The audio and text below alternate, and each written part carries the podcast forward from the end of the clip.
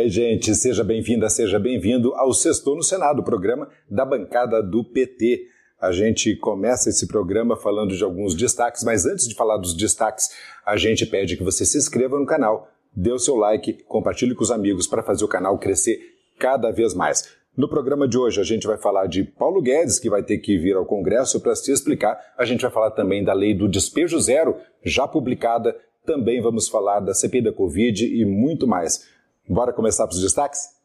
A gente começa falando justamente de CPI da Covid, que nessa semana, que está na reta final, a gente sabe disso, né? Falta pouco tempo para ser apresentado o relatório final da CPI da Covid, mas nessa semana houve depoimentos e depoimentos marcantes e reveladores. Na terça-feira, a CPI eh, ouviu o sócio da VTC Log, Raimundo Brasil, que teve muita dificuldade de explicar o aumento no valor dos contratos que tem a empresa com o governo federal. A empresa é contratada do Ministério da Saúde para armazenar vacinas e também medicamentos, mas também não conseguiu explicar, entre outras coisas, o porquê da empresa ter pago, por exemplo, fatura de diretor do Ministério da Saúde. Ele gaguejou bastante e pouco conseguiu explicar. A gente vai acompanhar isso agora no vídeo resumo da terça-feira. Dentro da minha simplicidade, no início, esse contrato, se eu não me, me falha a memória, era de 97 milhões anuais. O senhor Dias é cliente da Moetu Turismo e comprou algumas passagens aéreas e realizou pagamentos via depósitos bancários e em dinheiro. O financeiro encaminhou para o banco para que os boletos fossem liquidados. Existe a suspeita de que a sua empresa pagava propina para algumas figuras do alto escalão do governo Bolsonaro. Essa suspeita pesa sobre a empresa.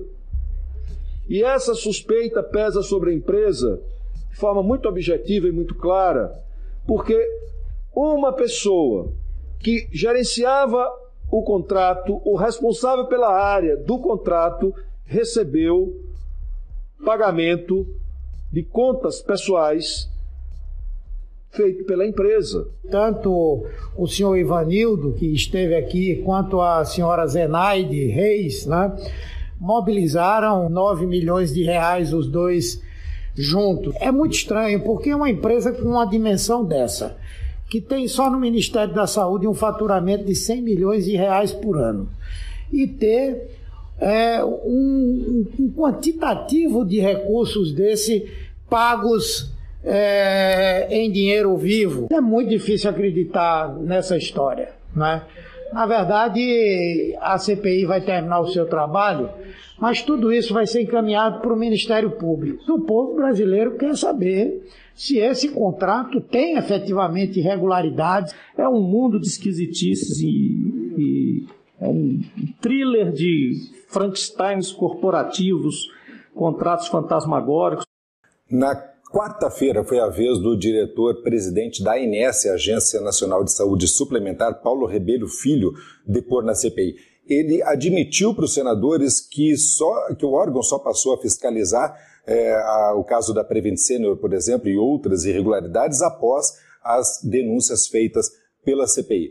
Uh, os senadores denunciaram no meio da sessão a, a, enorme, a evidente falta de fiscalização da ANS sobre as irregularidades que foram apontadas desde meados do ano passado e também apontaram responsabilidades do governo Bolsonaro nisso tudo daí. Vamos acompanhar no vídeo. Uma vez havendo por parte da operadora qualquer tipo de pressão para que ele receite esse ou aquele medicamento, aí sim cabe a intervenção da agência, tanto é que nós já o fizemos após a, a, a, relatos aqui dessa CPI, já foi aberto e autuado a operadora, tanto é que encontra-se na condição de investigada e tem dois autos de infrações lavrados. Só o senhor e a diretoria da ANS que não estava sabendo do assunto Prevent Senior no Brasil. O ministro Mandetta falou em abril do ano passado. A deputada Jandira Fegali, do Rio de Janeiro, apresentou uma denúncia à ANS, uma denúncia que a gente agora reforçou, ela denunciou desde março. A ANS é responsável pela oferta da condição, de, pela oferta do serviço que é prestado ao usuário. Então ela falhou sim. É que esse governo quer esvaziar a ANS. O desejo desse governo, como em tudo, é fazer com que as coisas não funcionem, que o direito das pessoas não seja respeitado. Parte da diretoria da ANS foi conivente com esse discurso de que tinha que deixar as pessoas se contagiarem para garantir a imunidade de rebanho. Implementou no Brasil uma política de expansão do contágio por infectação de brasileiros e brasileiras. Essa foi a estratégia adotada pelo presidente Jair Messias Bolsonaro e fez isso ainda enganando brasileiros e brasileiras com o uso de medicamentos sabidamente ineficazes. E ontem a CPI ouviu dois depoentes, um ex-paciente da, um ex da eh, Prevent Senior e também um médico que trabalhou na empresa. O, o, o paciente, o ex-paciente no caso, Tadeu Frederico de Andrade, contou que sobreviveu à Covid porque a família lutou e não aceitou a imposição da Prevent Senior de tratamento paliativo, que era a prática adotada aí pela empresa, né, para eliminar os pacientes de alto custo. Já o doutor Walter Correia confirmou as irregularidades cometidas pela, Prevent Senior, inclusive disse que ela proibia os médicos de, usar, de usarem máscara. Vejam só no resumo que a gente é, a, preparou para você. Uma das minhas filhas recebe um telefonema comunicando que eu passaria a ter os cuidados paliativos. Felizmente, minha filha não concordou. Se insurge, ameaça e a justiça, em poucos dias eu estaria eu estaria vindo a óbito. E hoje eu estou aqui. Instituíram um protocolo né, institucional e, e, daí iniciou a determinação para que a gente prescrevesse essa, essa medicação. E ah, não, não, lembro se foi exatamente, um pouco depois, os, os, kits com a medicação começaram a ser disponibilizados, colocados no consultório. É, era obrigatório? Sim, era obrigatório. É, fazia... Havia autonomia do médico? Não, definitivamente não. Essa coisa de que foi citado que os pacientes, ó, ninguém vai a óbito, ninguém entuba, isso já era muito claro, a gente sabia que era fraude, era consciência entre os próprios médicos que isso foi um estudo muito ruim. Eu internava pacientes que haviam tomado o kit e esses pacientes internarem a óbito. Ah, o senhor sabe se o senhor fez parte desse grupo de pacientes que compuseram esse experimento macabro? Me ministraram flutamida, sem o conhecimento da minha família. Nós estamos hoje confirmando tudo que foi dito por várias pessoas que fizeram denúncias aqui. Foi o amor delas que salvou a vida do Senhor, porque se deixasse nas mãos destes que compõem essa mentalidade de governo Bolsonaro, o senhor estaria morto. Essas histórias escabrosas que nós ouvimos hoje podem ser apenas a ponta de um iceberg. No final, a CPI ainda aprovou a convocação do ministro da Saúde, Marcelo Queiroga, para um depoimento no dia 18, segunda-feira. E o relatório final deve ser apresentado no dia seguinte, dia 19, pelo senador Renan Calheiros. E talvez, e pelo menos em princípio, é, é votado no dia seguinte, dia 20. Né? Depois da, de votadas as conclusões da CPI da Covid, os indícios, as provas vão ser reunidas, enviadas para o Ministério Público e outros órgãos. Né? Ou seja, a gente tem muita emoção ainda pela frente. E o que também não falta é, dentro da CPI, a célebre frase: vai vendo Brasil. Vai vendo Brasil.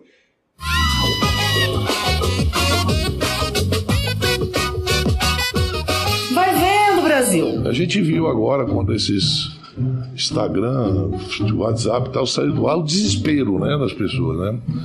Teve um parlamentar no Rio de Janeiro que foi trabalhar nesse dia, porque não tinha o que fazer na internet, ele trabalhou. Né? Então, às vezes tem que sair do ar para o cara trabalhar. Vai vendo. Qual o critério que garante esses 97 milhões e um centavo? E, o, e uma, uma, uma, uma de, de primeiro lugar, o estou sendo bem simples e, modesta parte, nós conseguimos 97 milhões de reais. Essa empresa, a PGTO Participações, ela abriu um. tá na moda offshore, né? Eu acho que o ministro Paulo Guedes conhece bastante offshore, principalmente o ministro Paulo Guedes conhece offshore. Então, vamos trazer, senador Humberto, um offshore aqui para a história. Se fosse o dono da van, estava lotado. Eu tenho dúvida quanto tempo o senhor Marcelo Queiroga ainda ficará no Ministério da Saúde. Porque ele está cada vez mais se pazuelando. Vai vendo, Brasil. Não, o senhor pode O senhor tem alguma relação política Você- com o senhor Lindenberg Faria? Senador Randolfo. Olha, Ele indicou pro cargo? Olha isso. Deixa de ser Senador mentiroso. Marco Rogério. É assim que Só tratam. vem proteger bandido aqui. que Lindenberg tem a ver com você? Nada. E o que tem o seu assessor, que foi pego com drogas, com você? Vai vendo. Marco Rogério, você deu um tiro no pé, agora tá Eu querendo acho- voltar. a palavra não, não, narrativa não. nunca foi tão Não. humanizada quanto por Marcos Não. Rogério. Mas Bora mais uma vez, Marcos. Que o Brasil sabe exatamente do que está acontecendo. Querem rir um pouquinho mais? Isso é engraçado, pô. De Raul, quem é? Ele ganhou o prêmio Nobel? O, o prêmio A Navalha Enferrujada é. é. um prêmio de uma universidade britânica para aqueles que difundem falsos conhecimentos científicos. Chama-se Navalha Enferrujada. E ele tem um parceiro bom, tal de Zalenco. Zalenco. E a Mia? A, a- bom, a, a Mia Khalifa é Eu financiadora. nunca falei Mia Khalifa. Eu falei de uma atriz pornô. Agora digam vocês, Mia Khalifa. Então, vai vendo Brasil.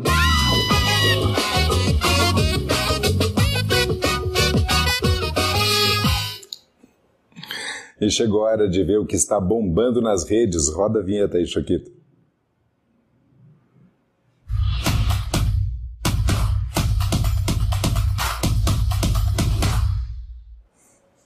A gente começa destacando a mobilização gigantesca que aconteceu ontem nas redes por causa do veto de Bolsonaro à distribuição gratuita de absorventes eh, menstruais para meninas e mulheres de baixa renda. A gente está falando aí de moradoras de rua, presidiárias, enfim, mulheres em situação de vulnerabilidade social. O projeto da deputada Marília Reis, do PT de Pernambuco, eh, é uma iniciativa inédita para beneficiar aí mais de 5 milhões e 600 mil brasileiras. É a primeira vez que o país consegue aprovar uma legislação de combate à pobreza menstrual.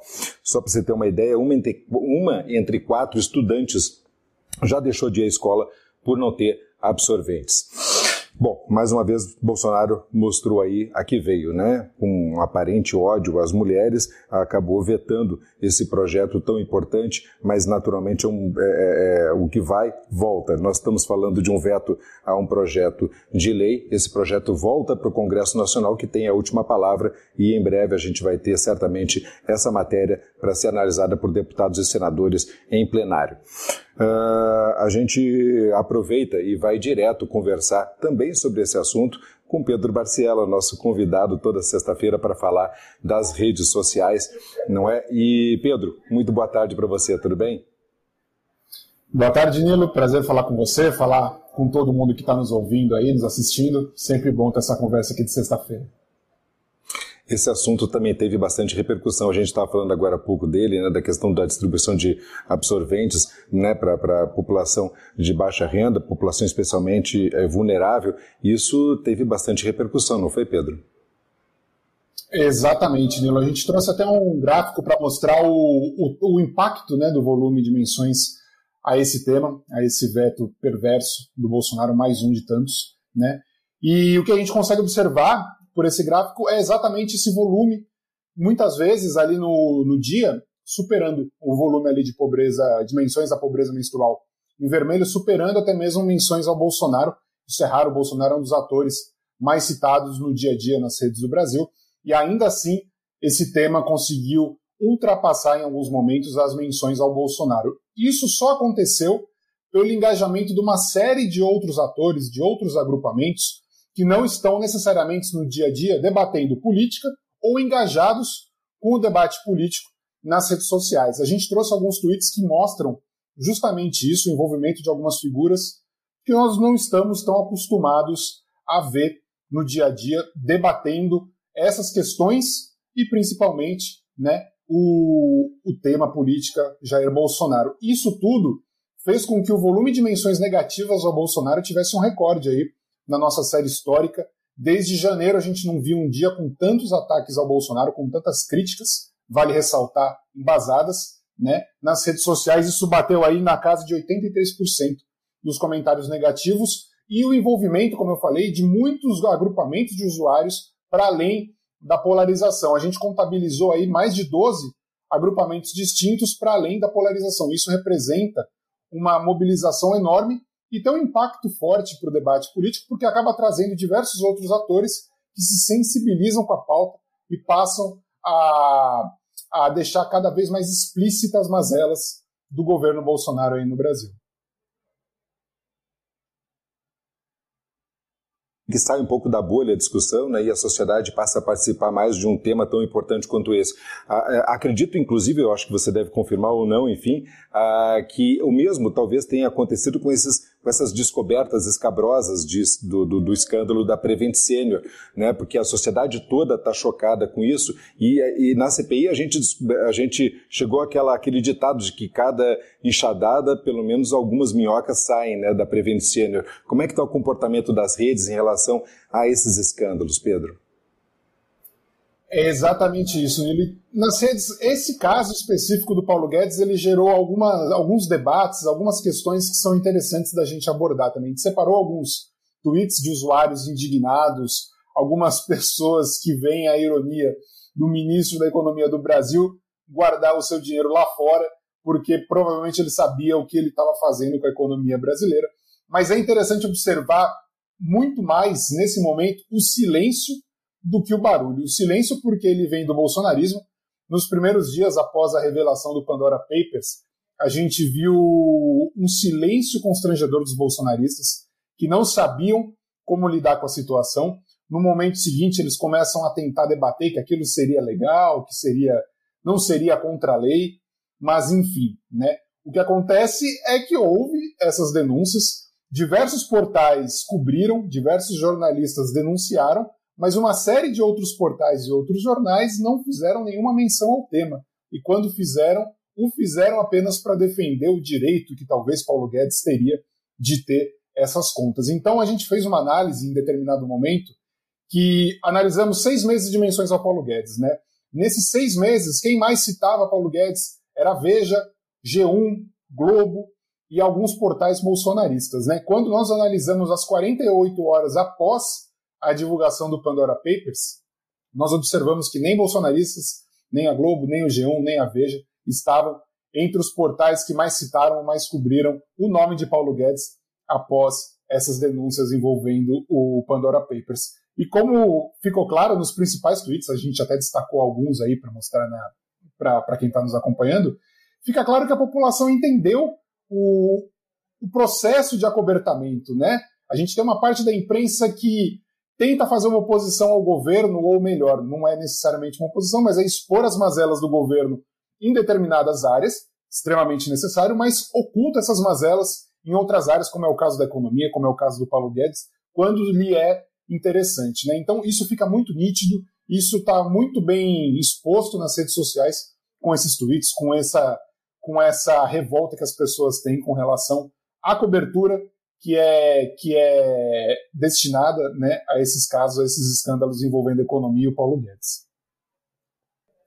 Muito bem, Pedro. Pois é, parece que ele não sabe muito bem conduzir a inflação, mas os negócios pessoais dele estão bem alta, né? Ele conseguiu ser bastante competente nos negócios pessoais. A gente, claro, a gente faz aqui uma ressalva de que ter uma offshore, né, ou seja, ter uma, uma dessas empresas fora do país não é em si um crime, mas nós estamos falando de um funcionário público, né? assim como o presidente, o diretor, o presidente do Banco Central, que igualmente tem, e aí nós estamos falando do Roberto Campos Neto, é, e claro, aí o bicho pega porque deixa de ser uma coisa normal e passa a ser uma coisa ilegal, senão também bastante né, imoral. Mas, Pedro, te agradeço muito a gentileza, a atenção. Sextou para você, né? A gente continua um pouquinho mais aqui, mas a gente se vê de novo na semana que vem, tá bom?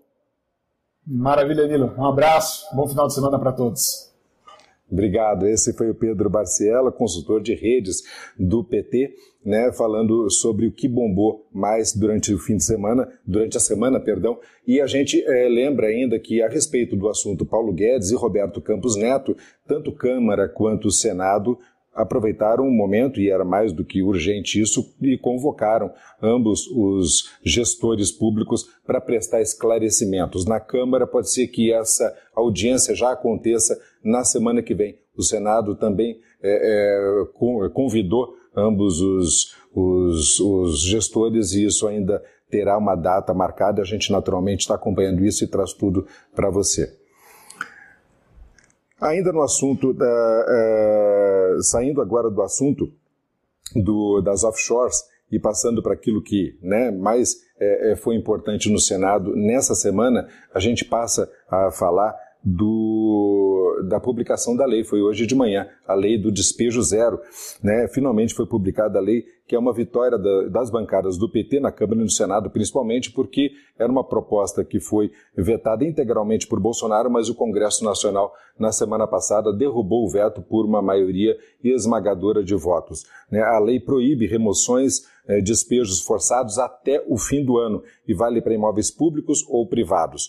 A nova lei, que já está valendo, vai garantir o direito à moradia a milhares de famílias que vivem em ocupações ou outras que têm maior dificuldade de pagar seu aluguel no momento como esse que nós estamos vivendo, de pandemia. Isso vai trazer um certo conforto, né, um mínimo de conforto para essas pessoas até o final do ano de 2021. A gente está falando aí de mais de 72 mil famílias ameaçadas de remoção né, de acordo com a campanha Despejo Zero. Esse é um levantamento da campanha. Então, vitória do PT, da cidadania, né, com a publicação da lei. É, só lembrando que a deputada Natália Bonavides, do PT do Rio Grande do Norte, foi uma das autoras né, do projeto e no Senado coube ao também potiguar senador Jean Paul Prats ser o relator da matéria que agora virou lei. Gente, na Comissão de Assuntos Sociais, é, outra conquista, dessa vez dos agentes comunitários. Né? Foi aprovado o projeto dos senadores do PT, Paulo Rocha e Humberto Costa, que faz justiça à aposentadoria desses profissionais. O que, que acontece? O projeto garante a contagem de tempo de serviço de uma época é, para aposentadoria, de um período em que eles não tinham ainda a regulamentação da profissão. A gente está falando dos anos de 91 até 2006. E em 2006 aconteceu uma lei, foi aprovada a lei, está valendo desde então, de autoria do senador Paulo Rocha, que regulamentou a profissão do agente comunitário de saúde. O senador Paulo Rocha é, deu um recado aí, falou e justificou o porquê da aprovação e a necessidade de aprovação desse projeto. Vamos ouvir. Este projeto acrescenta como tempo de serviço para efeito de aposentadoria esse período é, não reconhecido como profissionais da saúde, mas que trabalharam e prestaram grande serviço para o país, para o sistema SUS e para as prefeituras que usavam eles como verdadeiros profissionais da saúde. A gente espera agora alguns dias e se não houver recurso para votação em plenário, esse projeto segue direto para a Câmara dos Deputados. Vamos falar agora de marco é, legal das ferrovias.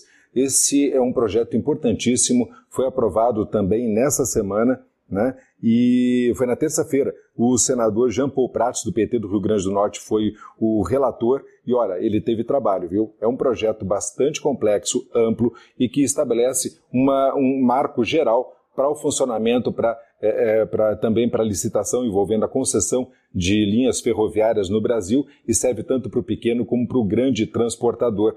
É, esse projeto ele teve votação no plenário, agora vai ter, uh, vai ter a votação na Câmara dos Deputados e, além de destravar o setor, ele permite a construção, não só a construção, como também a, a, a negociação que as próprias concessionárias poderão fazer via associação para definir, por exemplo, é, onde, transporte, onde transporta cargas, onde transporta pessoas. Só não pode definir a questão econômica, porque a questão comercial envolvendo esse contrato é uma relação entre a concessionária e o poder público. O senador Jean Paul Prates falou a respeito da aprovação desse importante marcos. Vamos acompanhar.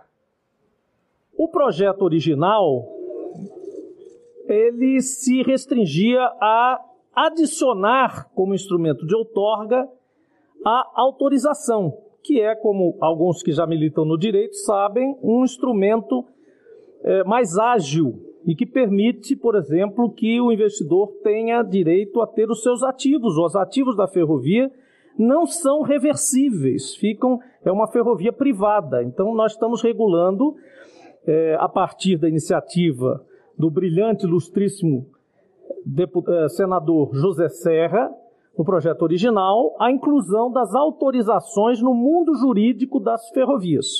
Esse é o primeiro passo lá do projeto original. Também a autorregulação, e é bom que se diga claramente a todos que nos ouvem também em casa, aqui pela TV Senado, que a autorregulação não se sobreporá em momento algum à regulação setorial ferroviária.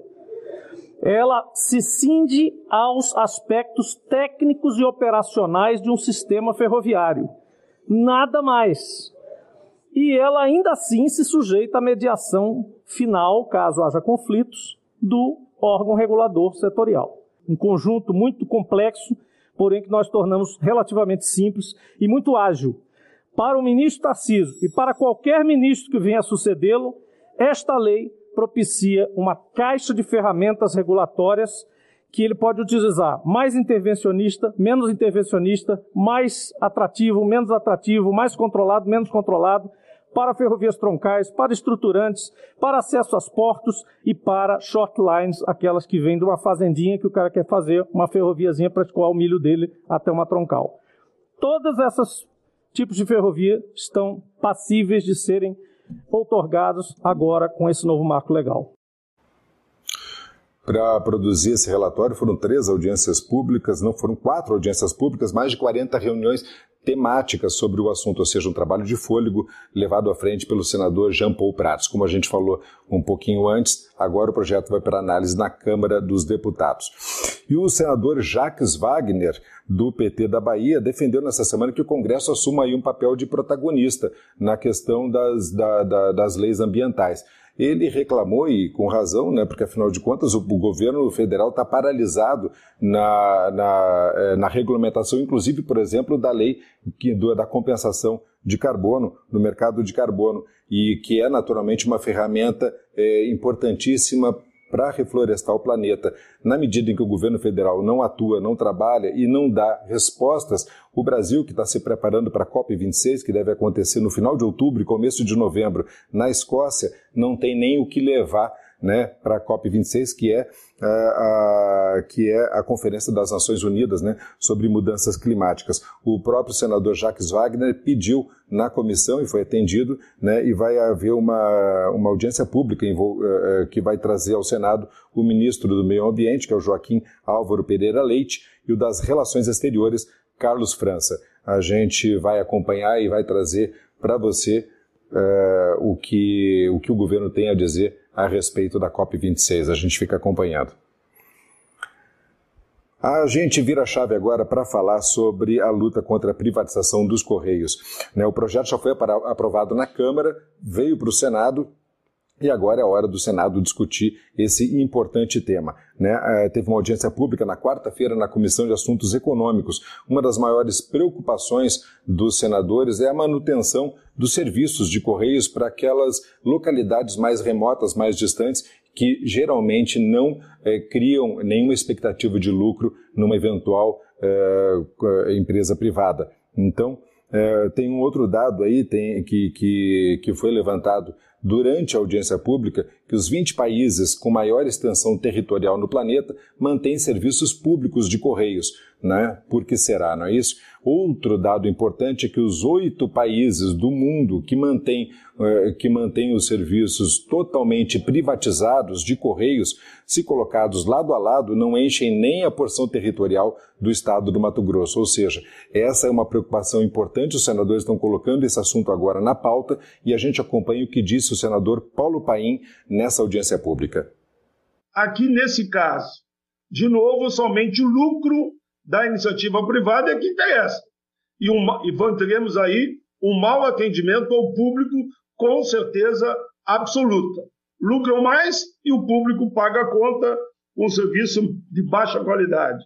Nos Estados Unidos, embora eles sejam adeptos às privatizações, e é um direito legítimo, mas o serviço postal lá é um serviço público. Eles defendem privatização, mas na questão específica de serviço postal, o serviço lá é público. A gente viu aí o senador Paulo Paim e ele foi um dos que presenciaram na comissão né, de educação essa semana uma situação lamentável. O projeto que tinha sido apresentado pelo, pelo, é, é, pelo então senador Lindeberg Farias, que coloca, que inscreve no livro de Heróis e Heroínas da Pátria o nome de João Cândido, almirante negro, né, líder da revolta da Chibata, teve pedido de vistas por parte do senador Isalci do PSDB do Distrito Federal. Com isso, é, esse projeto é, né, fica fora da pauta por enquanto e o senador Isalci disse que foi a pedido da Marinha do Brasil. A gente lembra que, o, é, que, essa, que esse registro que, que deve ser feito no livro de Heróis e Heroínas da Pátria, a pedido do senador Lindenberg e agora defendido pelo senador Paulo Paim, por toda a bancada do PT, é uma questão de justiça a João Cândido, né, que em novembro de 1910 né, liderou a revolta da Chibata no Rio de Janeiro, que tinha é, como, como motivação né, o fim do castigo físico aos marinheiros, sobretudo aos negros, que eram impostos pelos almirantes brancos da Marinha e naquela época houve essa revolta da Chibata, João Cândido liderando, houve um acordo com o governo brasileiro depois que eles tomaram conta dos navios eh, brasileiros e aconteceu que houve um descumprimento, não foi respeitado o acordo, e o presidente na época, né, Hermes da Fonseca, gaúcho como, né, como, como João Cândido, descumpriu o acordo, João Cândido acabou sendo torturado, foi preso, foi inclusive para o hospício, né, de onde saiu depois, ele acabou morrendo em 1969, né, pobre, mas absolutamente na dignidade, diferentemente dos seus, dos seus opositores, não é isso? Então, gente, bom, a gente lembra que o João é, é, Cândido é herói hoje em dia em Cruzilhada do Sul, a sua cidade natal no Rio Grande do Sul. Né? Foi aprovado recentemente um projeto na Câmara de Vereadores em agosto, né? colocando o João é, é, como herói da cidade de Encruzilhada do Sul. Inclusive tem um busto dele na cidade. Para quem for lá visitar, vale a pena dar uma olhada no busto. Tem é, o busto do João Cândido em Encruzilhada do Sul. Mas vamos ficar aguardando agora o que acontece em Brasília, né, para ver se esse, esse, projeto logo volta né, para que ele seja aprovado na comissão e siga adiante na tramitação e que a gente tenha a justiça restabelecida com a inscrição né, de João Cândido no livro de Heróis e Heroínas da Pátria. Bom, fora do Senado, a Câmara, a, a semana foi marcada por um encontro para lá de especial das bancadas do PT, né, do Senado e Câmara, com o presidente Luiz Inácio Lula da Silva. Né, vamos ouvir o recado do líder do PT, Paulo Rocha, sobre esse momento de diálogo com a sociedade e também com outras forças políticas, que é o que está né, no meio desse, desse encontro poderoso do ex-presidente Lula com as bancadas do PT. Vamos acompanhar o vídeo. O companheiro Lula volta a ser o grande protagonista da boa política do nosso país. Nós estamos passando por um momento muito importante da política brasileira, que é a presença do companheiro Lula nesta semana aqui é, em Brasília. Está fazendo os vários contatos com o movimento social, com lideranças políticas, com os partidos. Felizmente, o Brasil já está percebendo o erro que se cometeu ao caçar a Dilma e dar margem, oportunidade para assumir esses que estão aí governando o nosso país. São os verdadeiros irresponsáveis, inconsequentes. Daí tá a nossa economia indo para o ralo, desemprego em massa, a fome volta a bater na porta, na mesa dos mais pobres. São cerca de 20 milhões de pessoas que, que voltaram para condição subhumana de pobreza. São cerca de 15 milhões de desempregados neste país. Não há como a gente não se indignar com aquelas filas, o povo atrás de osso para comer. Não há como a gente não se indignar. E a responsabilidade é do governo que está aí, que levou o nosso país a esta situação.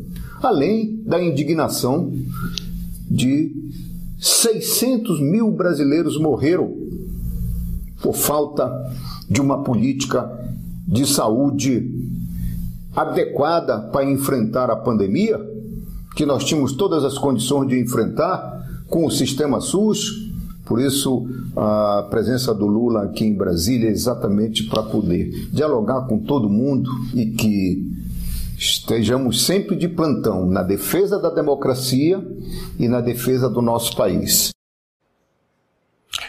E esse encontro com o presidente Lula trouxe uma motivação extra para cada parlamentar do PT. Olha o vídeo que preparamos para você sobre, sobre esse encontro.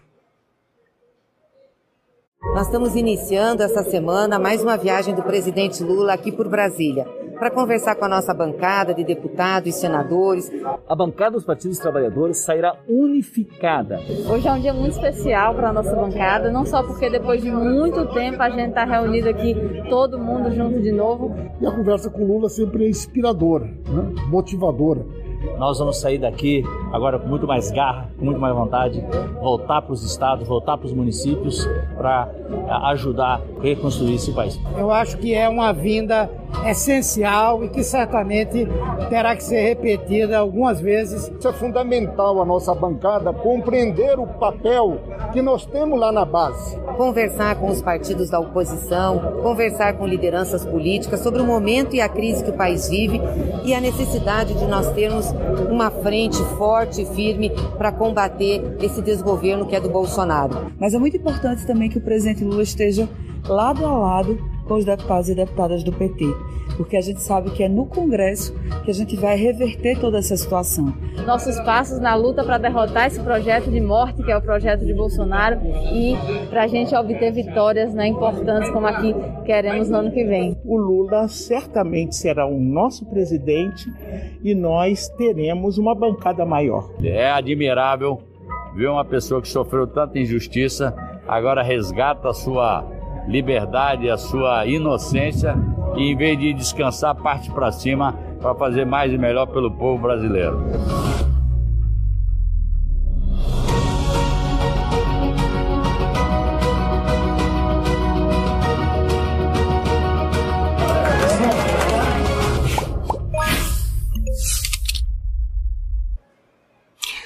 E é com esses, com esses sorrisos e com, esse, com essa confiança toda que a gente se despede, porque agora sextou de vez. Eu te encontro de novo na próxima sexta, às 5 da tarde. Abraço, cuide-se e até lá.